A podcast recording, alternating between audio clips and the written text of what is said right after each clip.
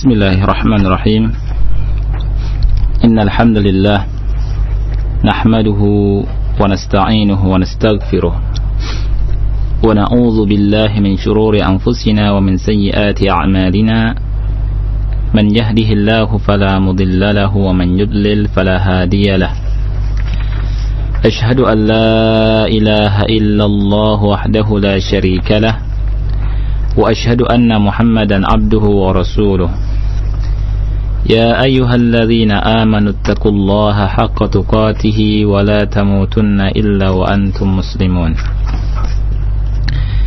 يا أيها الناس اتقوا ربكم الذي خلقكم من نفس واحدة وخلق منها زوجها وبث منهما رجالا كثيرا ونساء واتقوا الله الذي تساءلون به والأرحام إن الله كان عليكم رقيبا يا أيها الذين آمنوا اتقوا الله وقولوا قولا سديدا. يصلح لكم أعمالكم ويغفر لكم ذنوبكم. ومن يطع الله ورسوله فقد فاز فوزا عظيما. أما بعد فإن أصدق الحديث كتاب الله وخير الهدي هدي محمد صلى الله عليه وعلى آله وسلم. وشر الأمور محدثاتها فإن كل محدثة بدعة وكل بدعة ضلالة وكل ضلالة في النار ثم أما بعد Saudara-saudaraku, para pendengar Radio Roja dimanapun Antum berada Pada kesempatan ini kita akan melanjutkan pembahasan tentang masalah Qawaid Al-Qawaidul Fiqhiyah dan Al-Usuliyah Dengan menggunakan sebuah kitab yang ditulis oleh seorang ulama, seorang alim kabir pada zaman kita sekarang ini Yang ditulis oleh Fadilatul Syekh Al-Allamah Al-Faqih Al-Usuli Al-Syekh Muhammad Ibn Salih Al-Uthaymin rahimahullahu taala yaitu kitab Manzumat Usulil Fiqhi wa Qawaidihi. Dan kita meminta kepada Allah Subhanahu wa taala agar Allah memberikan kepada kita ilmu yang bermanfaat dan Allah yang memberikan juga kepada kita rizki berupa keikhlasan dan memudahkan kita untuk memahami ilmu ini dan juga untuk bisa mengamalkan apa yang kita dapatkan dari apa yang kita pelajari. Saudara-saudaraku yang Allah muliakan, dalam kesempatan ini kita akan membahas bait yang ke-18. Di dalam bait yang ke-18 ini Fadilatul Syekh berkata wa kullu mamnu'in falid darurati yubahu wal makruhu 'inda hajati saya ulangi wa kullu mamnu'in falid darurati yubahu wal makruhu 'inda hajati yang artinya dan setiap hal yang dilarang apa saja yang dilarang itu akan di atau setiap hal yang dilarang itu dibolehkan. Liddarurah karena untuk darurah atau apabila terpaksa maka hal yang dilarang maka dibolehkan. Menjadi hukumnya menjadi boleh. Ya wal makruhu indal hajati. Begitu juga dimubahkan hal yang makruh apabila ada hajah ada kebutuhan. Saya ulangi dan setiap hal yang dilarang maka hal itu menjadi boleh apabila ada keterpaksaan atau darurat. Dan begitu juga hal yang makruh tatkala adanya hajat adanya kebutuhan. Ini kaidah wajib kita pahami dengan benar dan akan dijelaskan oleh Syekh Muhammad Ibnu Shalih Al-Utsaimin rahimahullah taala dengan penjelasan yang uh, jelas. Begitu juga beliau berikan beberapa syarat yang dengannya. Kita akan mengetahui ilmu dengan ilmu ya kaidah ini dengan tepat dan benar. Beliau berkata qauluhu perkataan perkataannya maksudnya perkataan beliau sendiri kalimat kullu mamnu'in ya adalah mubtadaun. Ini uh, bait ini sampai bait kedua berbicara tentang uh, bahasa tentang uh, nahu ya. Dan kalimat yubahu adalah khobar mubtada. Khobar dari kata kullu kullu mamnu'in. Awalnya kullu mamnu'in yubahu kullu mamnu'in yubahu lid-darurati. Kan dan kalimat lid-darurati berhubungan dengan kalimat yubah. Fa in qala qailun apabila ada yang berkata limadza ja'atil fa'u muktarinatan bil khabar? Kenapa datang huruf fa bersambung dengan khobar yaitu di kalimat valid darurah ya. Uh, beliau berkata kulna kami menjawab al-mubtada'a lamma ashbaha asy-syarta fil umumi hasuna an tartabita bi khabarihi al-fa. Ya.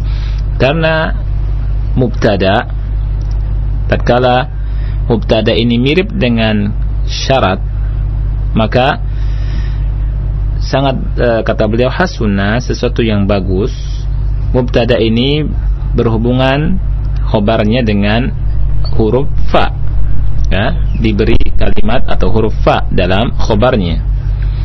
Wa nadhiru hada wa nadhiru dan e, yang semisal dengan hal ini adalah perkataan mereka orang-orang Arab fil mithalil ma'ruf dalam misal yang ma'ruf adalah ungkapan mereka alladhi ya'tini falahu dirham. Alladhi ya'tini falahu dirham. Ya. Di orang Arab kalau mengucapkan alladhi ya'tini falahu dirham orang yang datang kepadaku orang yang datang kepadaku bagi yang datang kepadaku falahu dirham. Maka dia mendapatkan dirham satu dirham. Lafad alladhi atau kalimat alladhi adalah mubtada Kemudian kalimat falahu dirham adalah khabarul mubtada. Wa hasun an yartabita al khabar bil fa. Dan di sini khabarnya itu berhubungan dengan fa. Ya, karena khabarnya mirip eh, eh, jumlahnya mirip dengan syarat. Mubtadanya mirip dengan syarat. Artinya orang yang datang kepadaku maka dia akan mendapatkan dirham. لأن المبتدأ وهو الذي اسم موصول يشبه الشرط في العموم karena mubtada ya yaitu uh, dalam kalimat atau dalam lafaz alladzi ya adalah berbentuk isim mausul yang mirip dengan syarat fil umum dalam uh, keumumannya. Uh, ini uh, dua paragraf atau tiga ya. Syekh Muhammad alaihi rahimahullahu taala uh, berbicara tentang masalah uh, nahu di sini bagi yang punya kitabnya saya baca karena uh, supaya tidak penasaran dengan apa yang ditulis atau apa yang disampaikan oleh Syekh Muhammad SAW. Uh, dalam pekan yang lalu saya dapat SMS dari jamaah, ya, jadi jamaah apa, apa namanya, mohon ditalkhis saja, atau diringkas saja. Tetapi uh, dalam pekan yang sebelumnya itu ada salah satu ikhwah kita yang meminta untuk bacakan semuanya. Oh selagi saya bisa bacakan semuanya, saya bacakan semuanya. Tapi kalau misalnya tidak keburu, mungkin saya ringkas. Itu saja, saya gabungkan saja ya. Tapi insya Allah saya usahakan untuk baca semuanya. Nah, supaya manfaatnya lebih lebih banyak ya. dan supaya kita semangat untuk uh, ilmu. Nah, kita lanjutkan. Muhammad Ibn Salih al berkata, وهذه القاعدة من القواعد الفقهية الأصولية التي دل عليها الشرع kata beliau kaidah ini kaidah yang ada dalam bait ke-18 ini adalah minal qawaidil fiqhiyatil usuliyati allati dalla 'alaiha asy-syar'u merupakan bagian daripada kaidah fikhiyah usuliyah yang ditunjukkan oleh syariat allati dalla 'alaiha asy-syar'u yang syariat itu mendasari kaidah ini maksudnya. Kullu syai'in mamnu' kullu syai'in mamnu'in fa innahu yahillu lid-darurah. Segala sesuatu yang ter, uh, terlarang maka sesungguhnya dia akan menjadi halal apabila ada sesuatu yang darurah. Artinya uh, ada keterpaksaan yang dengannya ia melakukan hal yang terlarang tersebut. Tapi nanti kita lihat apa syarat-syaratnya. Ya. Dalil hadza qaulullah tabaraka wa ta'ala fi surat al-Maidah. Beliau Syekh memberikan dalil dari ucapannya dari kaidah ini ya, kata beliau dalil daripada kaidah ini adalah firman Allah Subhanahu wa taala, firman Allah tabaraka wa taala dalam surat Al-Maidah ayat ketiga. Surat Al-Maidah ayat ketiga. Boleh dibuka surat Al-Maidah ayat ketiga. Uh, Allah Subhanahu wa taala berfirman di dalam ayat ini حرمت عليكم الميتة والدم ولحم الخنزير وما أهل لغير الله به والمنخنقة والموقوذة والمتردية والنطيحة وما أكل السبع إلا ما ذكيتم وما ذبح على النسب وأن تستقسموا بالأزلام. ذلكم فسق. اليوم يئس الذين كفروا من دينكم فلا تخشوهم واخشوني. اليوم أكملت لكم دينكم وأتممت عليكم نعمتي ورضيت لكم الإسلام دينا فمن اضطر في مخمصة غير متجانف لإثم فإن الله غفور رحيم Allah Ta'ala berfirman dalam ayat ini diharamkan bagimu memakan bangkai darah daging babi daging hewan yang disembelih atas nama selain Allah. Kemudian binatang yang tercekik, yang dipukul, yang jatuh, yang ditanduk, dan yang diterkam binatang buas, kecuali yang sempat kamu menyembelihnya. Dan diharamkan bagimu, dan diharamkan bagimu, yang disembelih untuk berhala, dan diharamkan mengundi nasib dengan anak panah dengan anak panah. Itu adalah kefasikan. Pada hari ini orang-orang kafir telah putus asa untuk mengalahkan agamamu.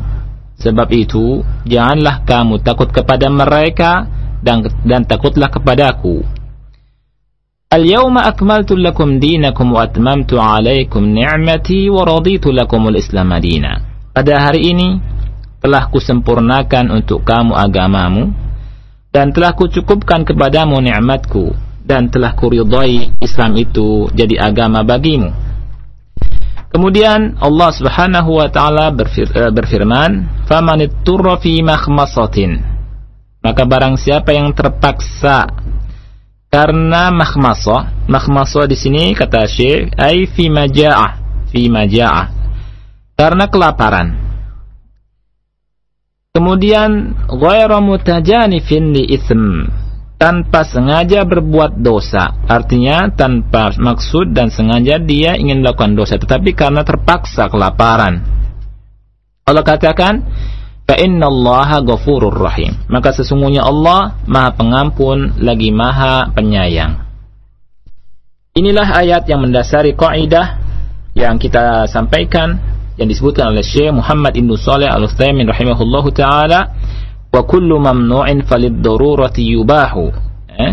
setiap hal yang dilarang yang mamnu' yang uh, dilarang oleh syariat maka akan dibolehkan tatkala adanya darurat adanya keterpaksaan untuk mengkonsumsi hal tersebut begitu juga yubahu wal makruhu indal hajati Begitu juga hal yang makruh tatkala adanya hajat, tatkala adanya uh, kebutuhan.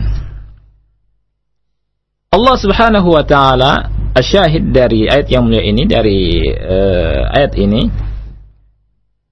secara sangat jelas sekali Allah katakan faman fi mahmasah Maka barang siapa yang terpaksa, lihat di sini adanya darurah, adanya keterpaksaan fi makhmasatin di dalam uh, makhmasa waktu karena kelaparan. Tetapi ghairu mutajanifil li itham tanpa sengaja berbuat dosa. Maka Allah sesungguhnya dia maha pengampun lagi maha penyayang. Artinya tidak mengapa. Ya. ini ayat tentang uh, dalil yang disebutkan tadi. Uh, dan ayat ini perlu diketahui bukan ayat terakhir yang diturunkan kepada Nabi yang mulia alaihi salatu wasalam ya. Karena di masyarakat umum kita uh, dahulu ya belajar itu banyak yang meyakini bahwa ayat ini adalah ayat yang terakhir diturunkan kepada Nabi yang mulia alaihi salatu wassalam. Tetapi yang benar adalah sebuah ayat yang ada dalam surat Al-Baqarah ya. Wattaqu yawman turja'una fihi ila Allah. Ya.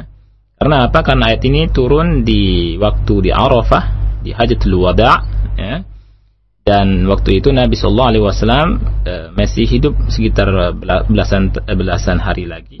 Dan di hari-hari tersebut itu uh, turunlah beberapa ayat Allah Subhanahu wa taala kepada Nabi yang mulia alaihi wasalam dan terakhir tadi surat Al-Baqarah yang berbunyi wattaqu yawman turja'una fihi ila Allah. Kemudian uh, Syekh Muhammad Ibn Shalih Al-Utsaimin berkata, "Wa fi ayatin ukhra" dan uh, Allah Subhanahu wa taala juga berfirman dalam ayat yang lain. Kita masih berbicara tentang dalil ini, ya. Tentang dalil bahwa uh, ad-daruratu tubihu al-mahdhurat bahwa darurat keterpaksaan itu menghalalkan hal yang mahzur hal yang hal yang dilarang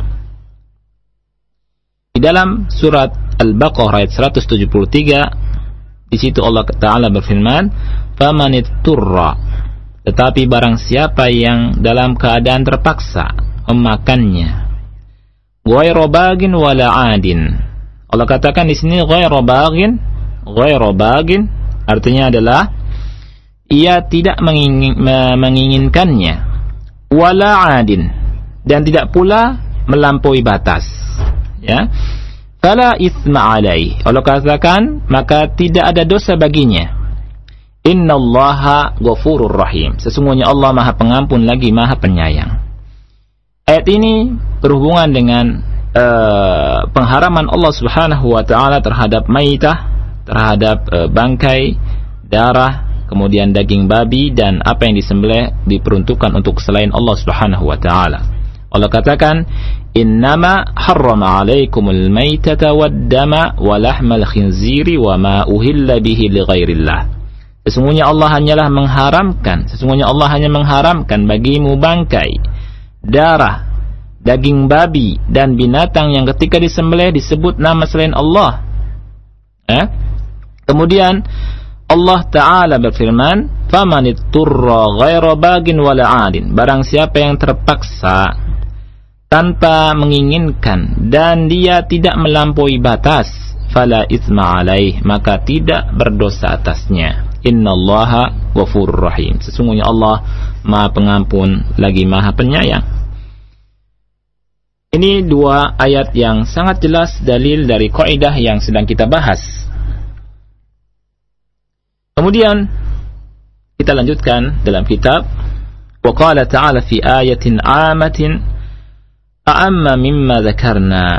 Dan Allah taala berfirman di ayat yang umum yang lebih umum dari apa yang telah disebutkan oleh kita. Yaitu surat Al-An'am ayat 119 Allah katakan waqad fassala lakum ma harrama alaikum illa matturirtum ilaih dan sesungguhnya Allah telah menjelaskan untuk kalian apa yang telah Allah haramkan atas kalian kecuali apa yang terpaksa. Kemudian beliau berkata fal mamnu'u yubahu lid-darurati. Maka apa yang dilarang? Apa yang dilarang? Artinya apa yang tentu yang dilarang adalah apa yang dilarang oleh Allah dan Rasulnya. Apa yang dilarang? Dia jadi mubah tatkala ada sebab. Sebabnya adalah darurat keterpaksaan. Ya.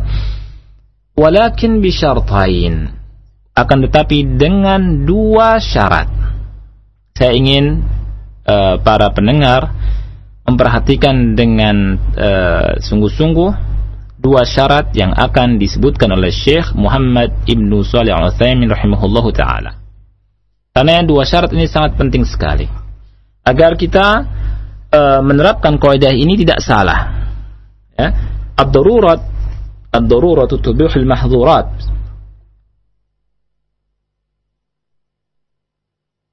wa ad-darurat suatu hal yang terpaksa itu membolehkan sesuatu yang dilarang. Tetapi hal ini memiliki syarat. Apa syaratnya? Beliau menyebutkan dua syarat. Kata beliau, "Asy-syartul awwalu" Syarat yang pertama adalah an nattarra ila hadzal muharrami bi'ainihi. Ini syarat yang pertama. Perhatikan, syarat yang pertama adalah kata beliau an nattarra ila hadzal muharrami bi'ainihi. Ya. Artinya apa? Kita betul-betul terpaksa untuk melakukan hal yang haram ini kita betul-betul terpaksa untuk mengharam, ma, ma, ma, ma, melakukan hal yang haram ini. Bi'ainihi, betul-betul zatnya. Ya. Jadi, ini syarat yang pertama. Saya ulangi, adanya al-ittirar ila hadzal muharram. Adanya al-ittirar ila hadzal muharram. Ay an nattarra ila hadza al-muharram bi'ainihi. Kita betul-betul terpaksa untuk mengkonsumsi barang yang haram ini. Dia berkata di makna penjelasannya adalah alla najida syai'an yadfa'u ad-darurata illa hadha asy-syai'u al-muharram fa in wujida siwahu fa la yahil walau indafa'at ad-daruratu bihi. Kata beliau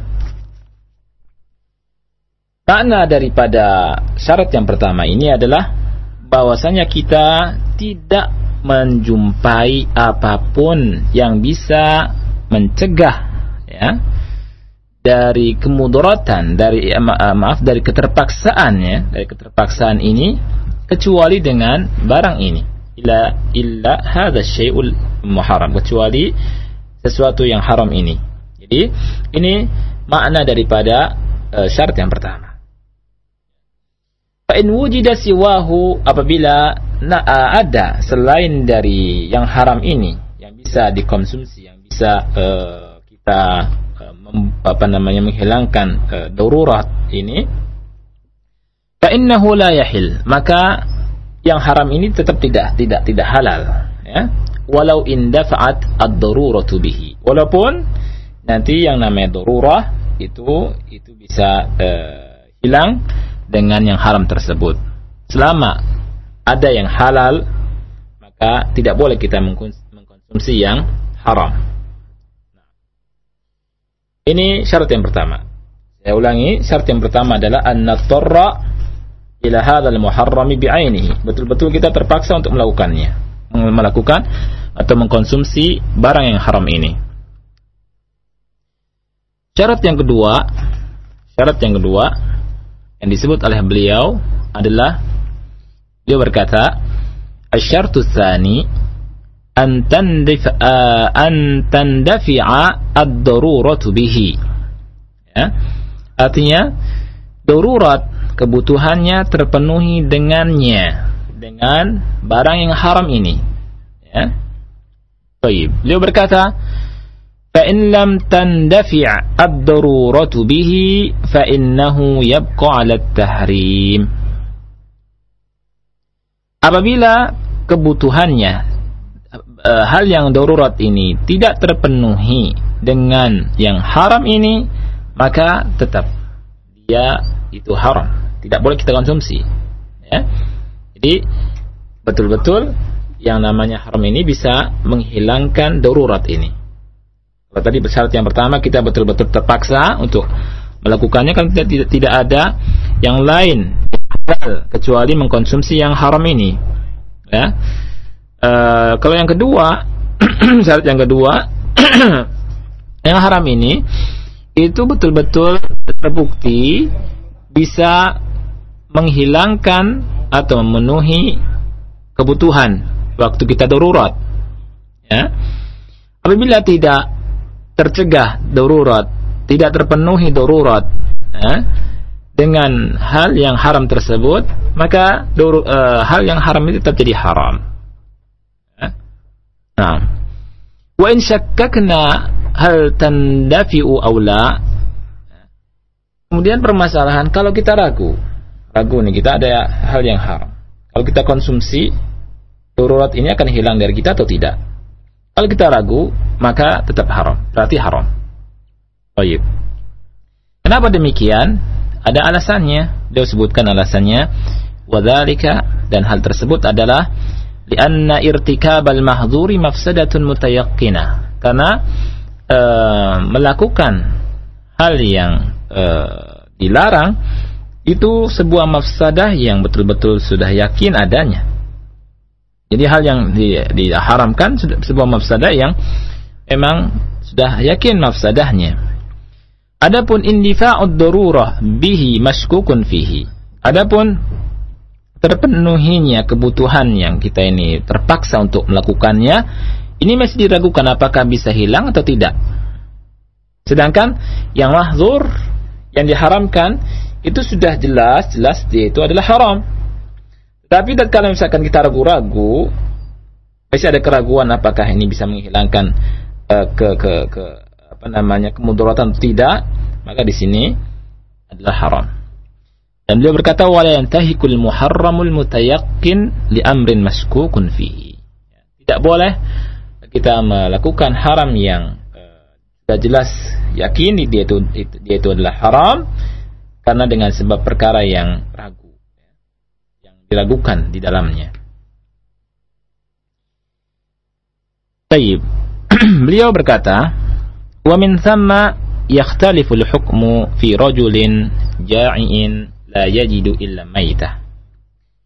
Kemudian dalam paragraf ini beliau akan memberikan contoh pada kita. Kata beliau dari sana, maka untuk menentukan hukum tentang seseorang yang e, lapar itu berbeda. Ada orang yang lapar,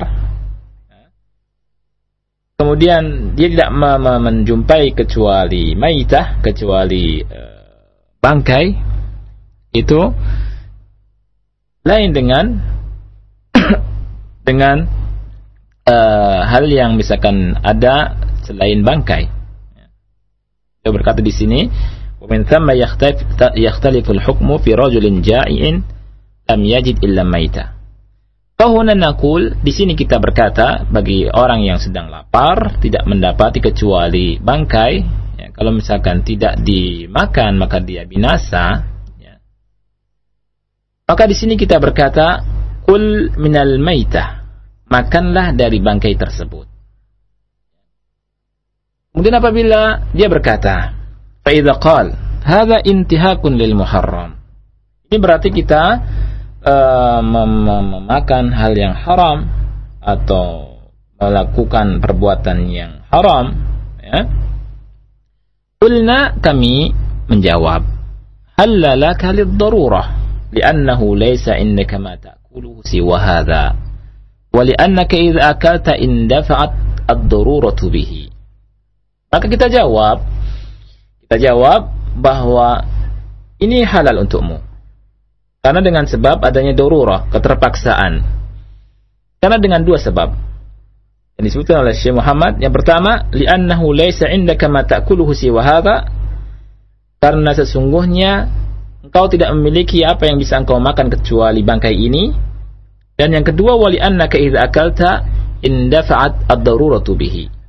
Yang kedua, apabila engkau makan, apabila engkau uh, makan bangkai tersebut, maka uh, kebutuhan ya, darurat yang ada pada engkau akan hilang, akan terpenuhi. Dua syarat ini terpenuhi dan ada pada kasus ini. Jadi sesuatu yang mamnu yang dibolehkan untuk dikonsumsi itu harus memiliki dua syarat yang tadi disebutkan oleh Syekh Muhammad Ibn Saleh Al. Yang pertama, kita betul-betul terpaksa untuk memakannya. karena tidak ada barang lain kalau tidak ada makanan lain. Atau yang kedua bet, uh, ya, syarat yang kedua adalah barang yang dimakan tersebut betul-betul menghilangkan kemudaratan. Karena kita betul-betul uh, membutuhkan ya. ada permasalahan yang bagus sekali kita perhatikan ya, karena banyak orang yang salah dalam masalah ini banyak sekali orang awam yang terjatuh dalam masalah ini dan sehingga mengkonsumsi barang yang haram dia yakini bahwa itu boleh. Tentang masalah khamr akan beliau sebutkan di sini. Beliau berkata di sini, "Wa rajulun lahu." Ada seseorang yang dikatakan kepada dia kepadanya ya. In tanawalta al-khamra yashfika min al-marad. Ya. Apabila engkau makan khamr, uh, maaf, maaf, apabila engkau minum khamr, niscaya engkau akan sembuh dari penyakit. Ya, ya. Inta tanawal bisa, intanawal di sini bisa ya. Kurang ya. Intanawal tel khamra yashfika min marad. Apabila engkau minum khamr, engkau akan sembuh dari sakit. Yashfika min marad. Artinya khamr itu akan membuat sembuh dari penyakit. Fahuna nakul, maka kita di sini berkata, ya.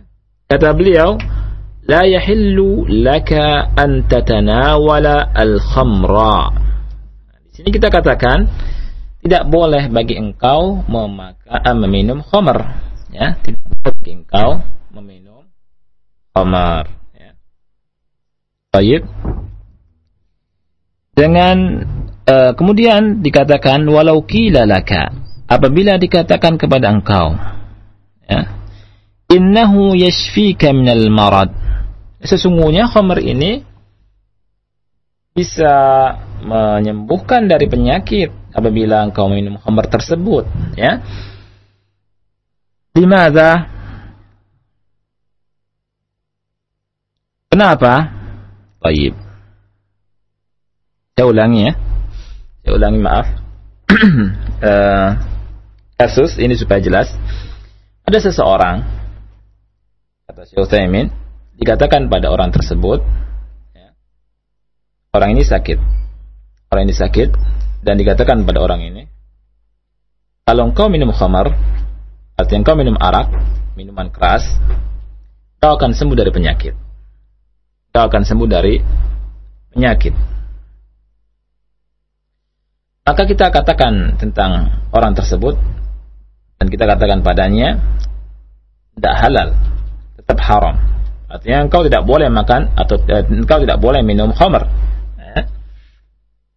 Walaupun dikatakan kepada engkau bahwasanya khamr tersebut bisa menyembuhkan dari penyakit. Walau kila laka walau kila laka innahu yashfika minal marad. Walaupun ya, ada orang yang berkata kepada engkau bahwa khamr itu bisa menyembuhkan penyakitmu. Limadha? Kenapa? Kita lihat jawabannya. Ada dua jawaban. Ya, ada dua sebab. Sebab yang pertama ta'lil artinya uh, dari sisi akal, ya, ta'lil ini dari sisi nazar. Yang kedua dari sisi dalil, dari nakli. Uh, dari sisi ta'lil ada dua hal yang disebutkan oleh Syekh Muhammad Ibn Salah Yang pertama, dari sisi melihat illah, melihat sebab. Ya. Sebab yang pertama, li'annahu la yatayaqqanu shifa li'annahu la la yatayaqqanu shifa'u bihi asy-shifa'a bihi fa innahu rubbama yashrabuhu wa la yabra'u min al-marad fa innana nara kathiran min al-marda yatanawaluna adwiyatan nafi'atan thumma la yantafi'una biha. Sebab yang pertama kata beliau adalah sesungguhnya karena dia tidak yakin akan kesembuhan ya, dengannya. Tidak yakin, tidak ada keyakinan bahwa penyakit itu akan sembuh dengan homer ini. Ini yang pertama. Apakah antum yakin bahwa homer itu akan menyembuhkan penyakit antum? Kalau homer itu haram sudah yakin. Tapi kalau kesembuhan penyakit dengan homer Itu masih belum yakin. Ini yang pertama sebabnya. Kemudian fa innahu rubbama yashrabuhu wa la yabra. Kemudian mungkin kalau diminum, kalau tetap diminum, dia meminumnya, dia tidak akan sembuh dari penyakit. Mungkin saja. Ya. Karena sesungguhnya kita banyak melihat orang yang sakit, kata beliau. Minal marda, orang-orang yang sakit. Ya yatanawaluna adwiyatan nafi'atan thumma la yantafi'una biha. Mereka meminum obat yang bermanfaat. Adwiyatan nafi'atan bahkan di sini di sini Syekh Muhammad bin berkata adwiyatan bukan dawa eh? kalau dawa satu kalau adwiyatan jamaknya minum banyak obat yang bermanfaat tetapi dia tidak bisa mengambil manfaat dari obat tersebut artinya tidak sembuh Nah, ini alasan yang pertama. Ya. Kemudian alasan yang kedua, taklil yang kedua, anal marid qad yabra'u biduni ilaj. Biduni ilaj. Nah, bahwa orang yang sakit mungkin bisa sembuh atau terkadang bisa sembuh dengan tanpa obat. Nah, ini diperhatikan ya. Orang yang sakit terkadang-kadang atau terkadang dia bisa sembuh dengan tanpa obat. Kata beliau, bitawakkulihi 'ala Allah. Mungkin dengan tawakulnya dia ya, kepada Allah Subhanahu wa taala. Dengan tawakal yang penuh kepada Allah Subhanahu wa taala. Wa du'aihi rabbahu. Dan mungkin dengan doanya dia kepada Robnya kepada Allah Subhanahu wa taala. Wa du'ain nasi lahu. Dan mungkin dengan doa banyak manusia yang manusia mendoakan kepadanya. Mendoakan kepada uh, berdoa kepada Allah untuk kesembuhan orang ini. Wa ma asbah dan dengan berbagai macam alasan yang semisalnya Beliau berkata hadza min haitsu ta'lil ini dari sisi ta'lil, artinya uh, nazar dari sisi illat, ya. Beberapa sebab. Alasan dari sisi akal bahwa berobat dengan khamar itu tidak boleh. Ya. Ini jawabannya dari sisi illah. Yang kedua, amma min haitsu dalil. Adapun dari sisi dalil, kata beliau, faqad jaa fil hadithi 'anil nabiyyi صلى الله عليه وعلى آله وسلم أنه قال إن الله لم يجعل شفاءكم فيما حرم عليكم Nabi yang mulia alaihi salatu wassalam beliau bersabda dan di footnote-nya dikatakan hadis ini dengan lafaz ini mauquf ala Ibni Mas'ud radhiyallahu anhu ya akhrajahu Abdul Razzaq fi musannafih dan seterusnya dan seterusnya bisa dilihat di footnote karena banyak panjangnya footnote-nya. Nanti kalau saya baca footnote-nya habis waktunya. Nabi yang mulia alaihi salatu wasalam itu bersabda di sini, "Innallaha sesungguhnya Allah lam yaj'al shifaakum tidak menjadikan obat kalian obat kesembuhan kalian fima hurrima alaikum pada sesuatu yang diharamkan atas kalian. Saya ulangi. Nabi yang mulia alaihi wasallam bersabda sesungguhnya Allah Subhanahu wa taala tidak menjadikan kesembuhan obat kesembuhan dari penyakit kalian di dalam hal yang diharamkan oleh Allah Subhanahu wa taala atas kalian. Ya. Beliau berkata tentang hadis ini, "Fahadzal hukmu ma'qulul illah." Hukum ini hukum ini artinya haramnya kita berobat dengan uh, barang yang haram. Ini kata beliau adalah ma'qulul ma'na atau eh, ma'qulul illah. Ma'qulul illah. Dari sisi illat itu masuk akal. Dari sisi sebabnya masuk akal. Illatnya bisa diterima dari akal. Karena apa? Karena Allah Subhanahu lam yuharrimhu alaina إلا لأنه ضار بنا فكيف يكون المحرم شفاء ودواء Karena Allah subhanahu wa ta'ala Tidaklah dia mengharamkan sesuatu kepada kita Kecuali Melainkan Dia itu akan memudaratkan kita semua.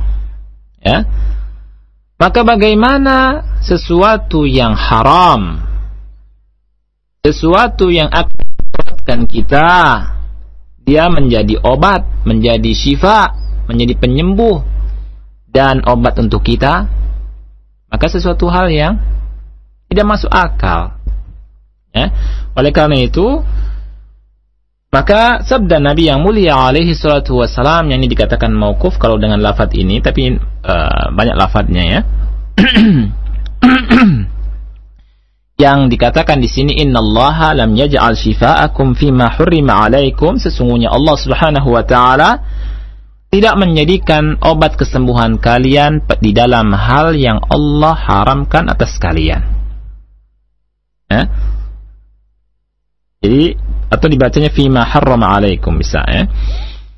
Perhatikan uh, para pendengar Radio Roja yang Allah muliakan di mana pun antum berada bahwa jelas sekali ya dari sini bahwa berobat dengan barang yang haram itu tidak boleh hukumnya haram beliau Syekh Muhammad bin Shalih Al-Utsaimin rahimahullah berkata, "Walihada yahrumu at-tadawi bil muharrami."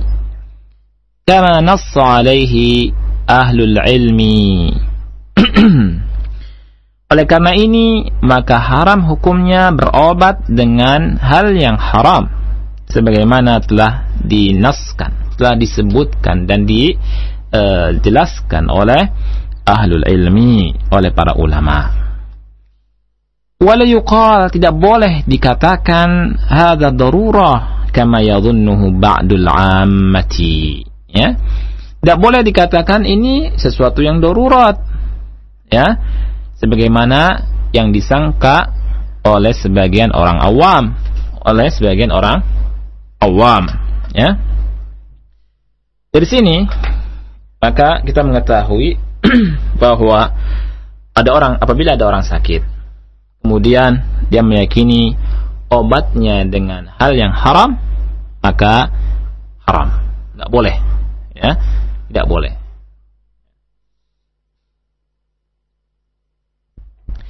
Dari sini pula kita tahu ya karena ada kejadian nih nyata ya. Saya juga pernah ditawarin dan disarankan.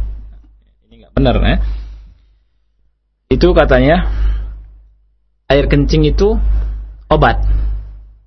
Jadi kalau antum tidur ya, kemudian air kencing yang pertama bangun tidur, jangan kencing di apa dan dibuang gitu saja. Antum kasih gelas atau apalah wadah. Nah, kemudian kencing itu bisa obat. Obat apa gitu? Seperti itu. Obat banyak penyakit. Nah, ini nggak benar, ya kan? Karena air kencing, air seni adalah najis dan haram dikonsumsi. Nah. Apa jawabannya? Tentunya jawabannya dari tadi ya, apa yang disebutkan oleh Syekh Utsaimin. Ya. Dan kita belajar, melatih diri untuk uh, seperti apa yang disampaikan oleh Syekh Utsaimin. Baik. Kalau misalkan Ahumar ditanya, kenapa Homer kan Homer kan ada obat kuatnya misalnya gitu. Ya tidak. Kalau misalkan saya sakit kan sebagian orang tuh sembuh dengan Homer. Antum muslim haram ya dari dua sebab dari sisi ta'lil dan dari sisi dalil ya dari sisi ta'lil disebut oleh Syekh Utsaimin rahimahullahu taala yang pertama adalah karena apa li'annahu la yatayaqqan asyifa bihi. Karena tidak yakin kesembuhan dengan khomer ini yang pertama. Saya tanya apakah antum yakin dengan khomer ini sembuh? Ya. Jawabannya adalah tidak.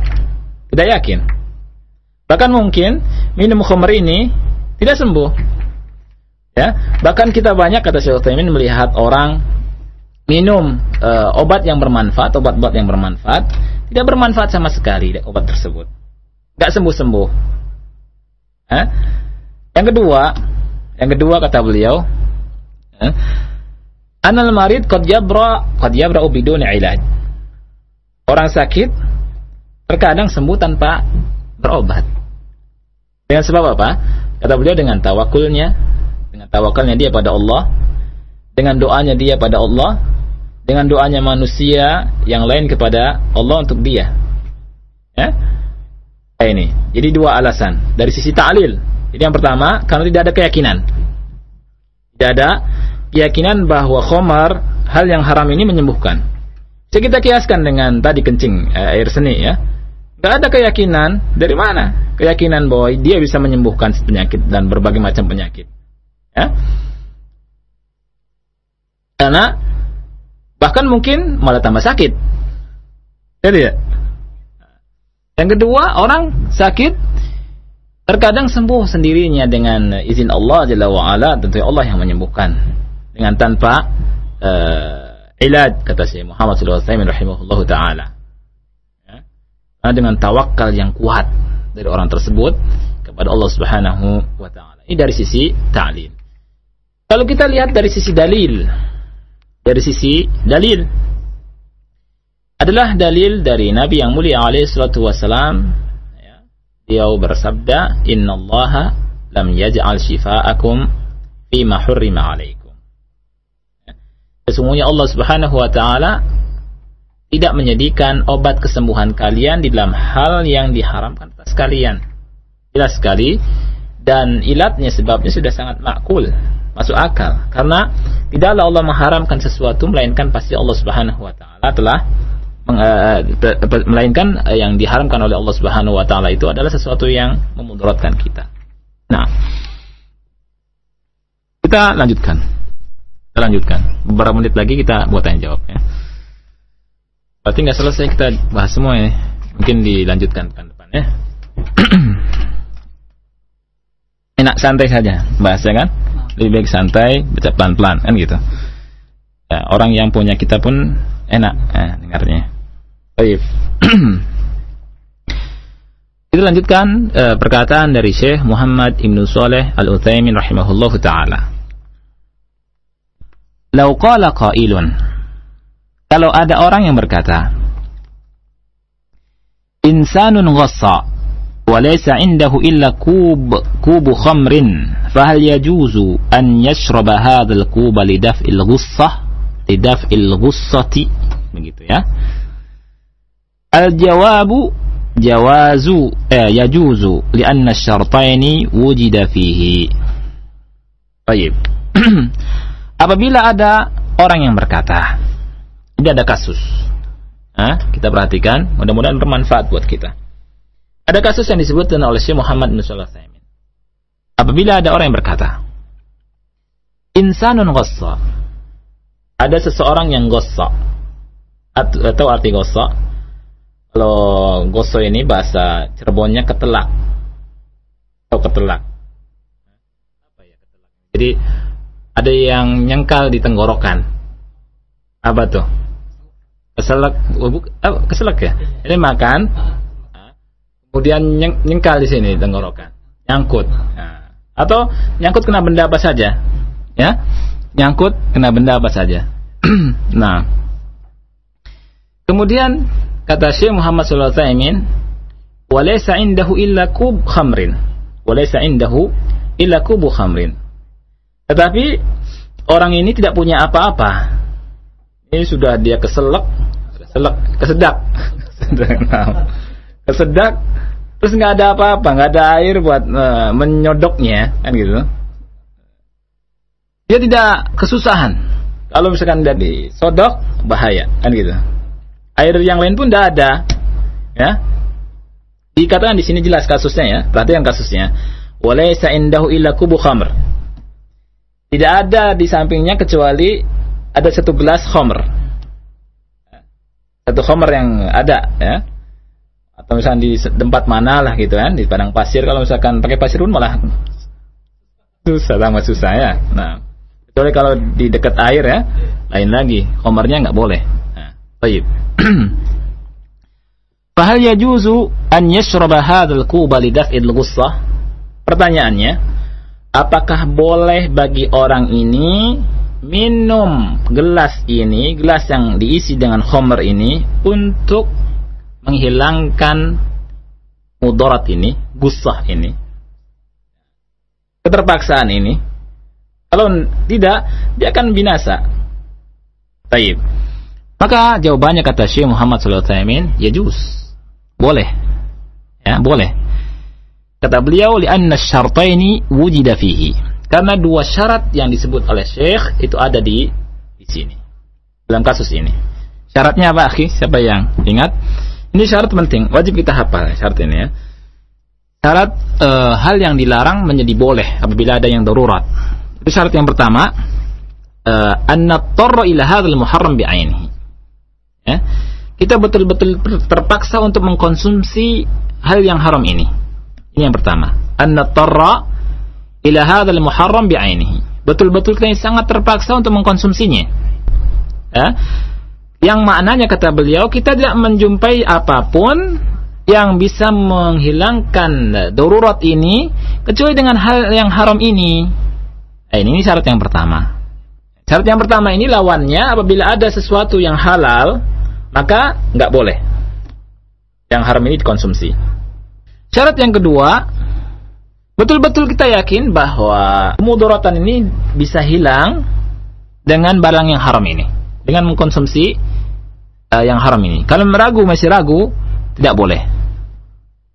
Jadi kita kalau ada kasus tadi, kasus orang yang keselak ya tadi, ya, kasus orang yang ketelak, kesedak, kesedak. Nah, uh, dia tidak ada melainkan satu kub homer, satu gelas homer.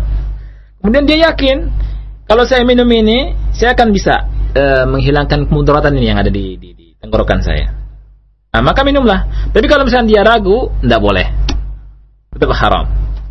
Ini syarat yang mesti kita perhatikan. Dua syarat yang mesti kita perhatikan. Jadi syarat sesuatu yang dilarang menjadi boleh dalam syariat menjadi mubah itu dengan dua syarat. Yang pertama, an-nattarra ila hadzal muharram bi'ainihi. Apa artinya? Betul-betul kita terpaksa ya untuk melakukan hal yang haram ini. Yang kedua adalah apa? Antandif antan uh, antandafi'a ad-daruratu bihi. Antandafi'a ad-daruratu bihi. Betul-betul kemudaratan ini akan hilang dengan barang yang haram ini. Kita yakin, betul-betul yakin. Kalau ragu-ragu nggak bisa. Uh, Syekh berkata, "Fahuwa qad ittara ila hadha bi'ainihi." Orang ini telah terpaksa kepada minum khamar ini bi'ainihi. Wa natayaqqanu darurata bihi. Zawalat darurati bihi. Dan kita yakin darurah akan hilang. Darurah akan hilang dengannya.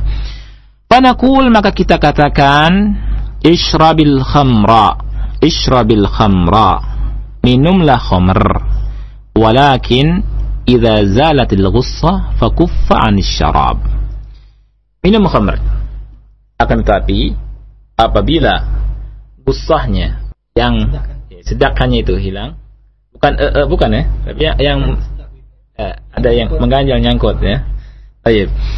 Uh, hilang maka berhentilah dari minum. Nah, tidak boleh minum lagi. Kasus yang kedua. Habis kasus ini kita tutup ya. Kasus yang kedua. Lau qala qailun apabila ada yang berkata Rajulun wajada lahman madbuhan halalan walahman lihayawanin mayyitin. Fahal lahu aklul mayyiti likaunihi muttarran lidhalik eh? ada kasus. Seseorang dia mendapatkan lahman madbuhan halalan mendapatkan daging yang disembelih dan daging ini halal. Ada pada dia. Selain itu kata Syekh, walahman lihayawanin mayit. Dia pun mendapatkan daging, tetapi daging ini adalah dari hewan yang mati, bangkai, mayit. Pertanyaannya, fahal lahu aklul mayyit likaunihi muttaran lidzalik? Apakah boleh bagi orang ini memakan bangkai atau daging dari bangkai mayit, eh, bukan mayit orang ya, bangkai mayit hewan yang mati, ya? Karena dengan alasan dia terpaksa untuk hal itu, ya, untuk memakannya, apa jawabannya? Dengan dua syarat tadi. Ya? Al-jawab, jawabannya adalah laisa lahu kata Syekh. Artinya tidak boleh baginya. Kenapa? Li'anna ad-darurata tandafi'u bi ghairihi. Karena daruratnya itu bisa hilang dengan memakan yang lain. Artinya ada uh, daging yang yang uh, halal ya. Fala yahil, tidak halal bagi dia. Di adam tahakkuk asyartil awwali karena tidak terwujudkan syarat yang pertama yaitu kita betul-betul mutar betul-betul terpaksa untuk memakannya untuk mengkonsumsinya ya. wallahu alam bishawab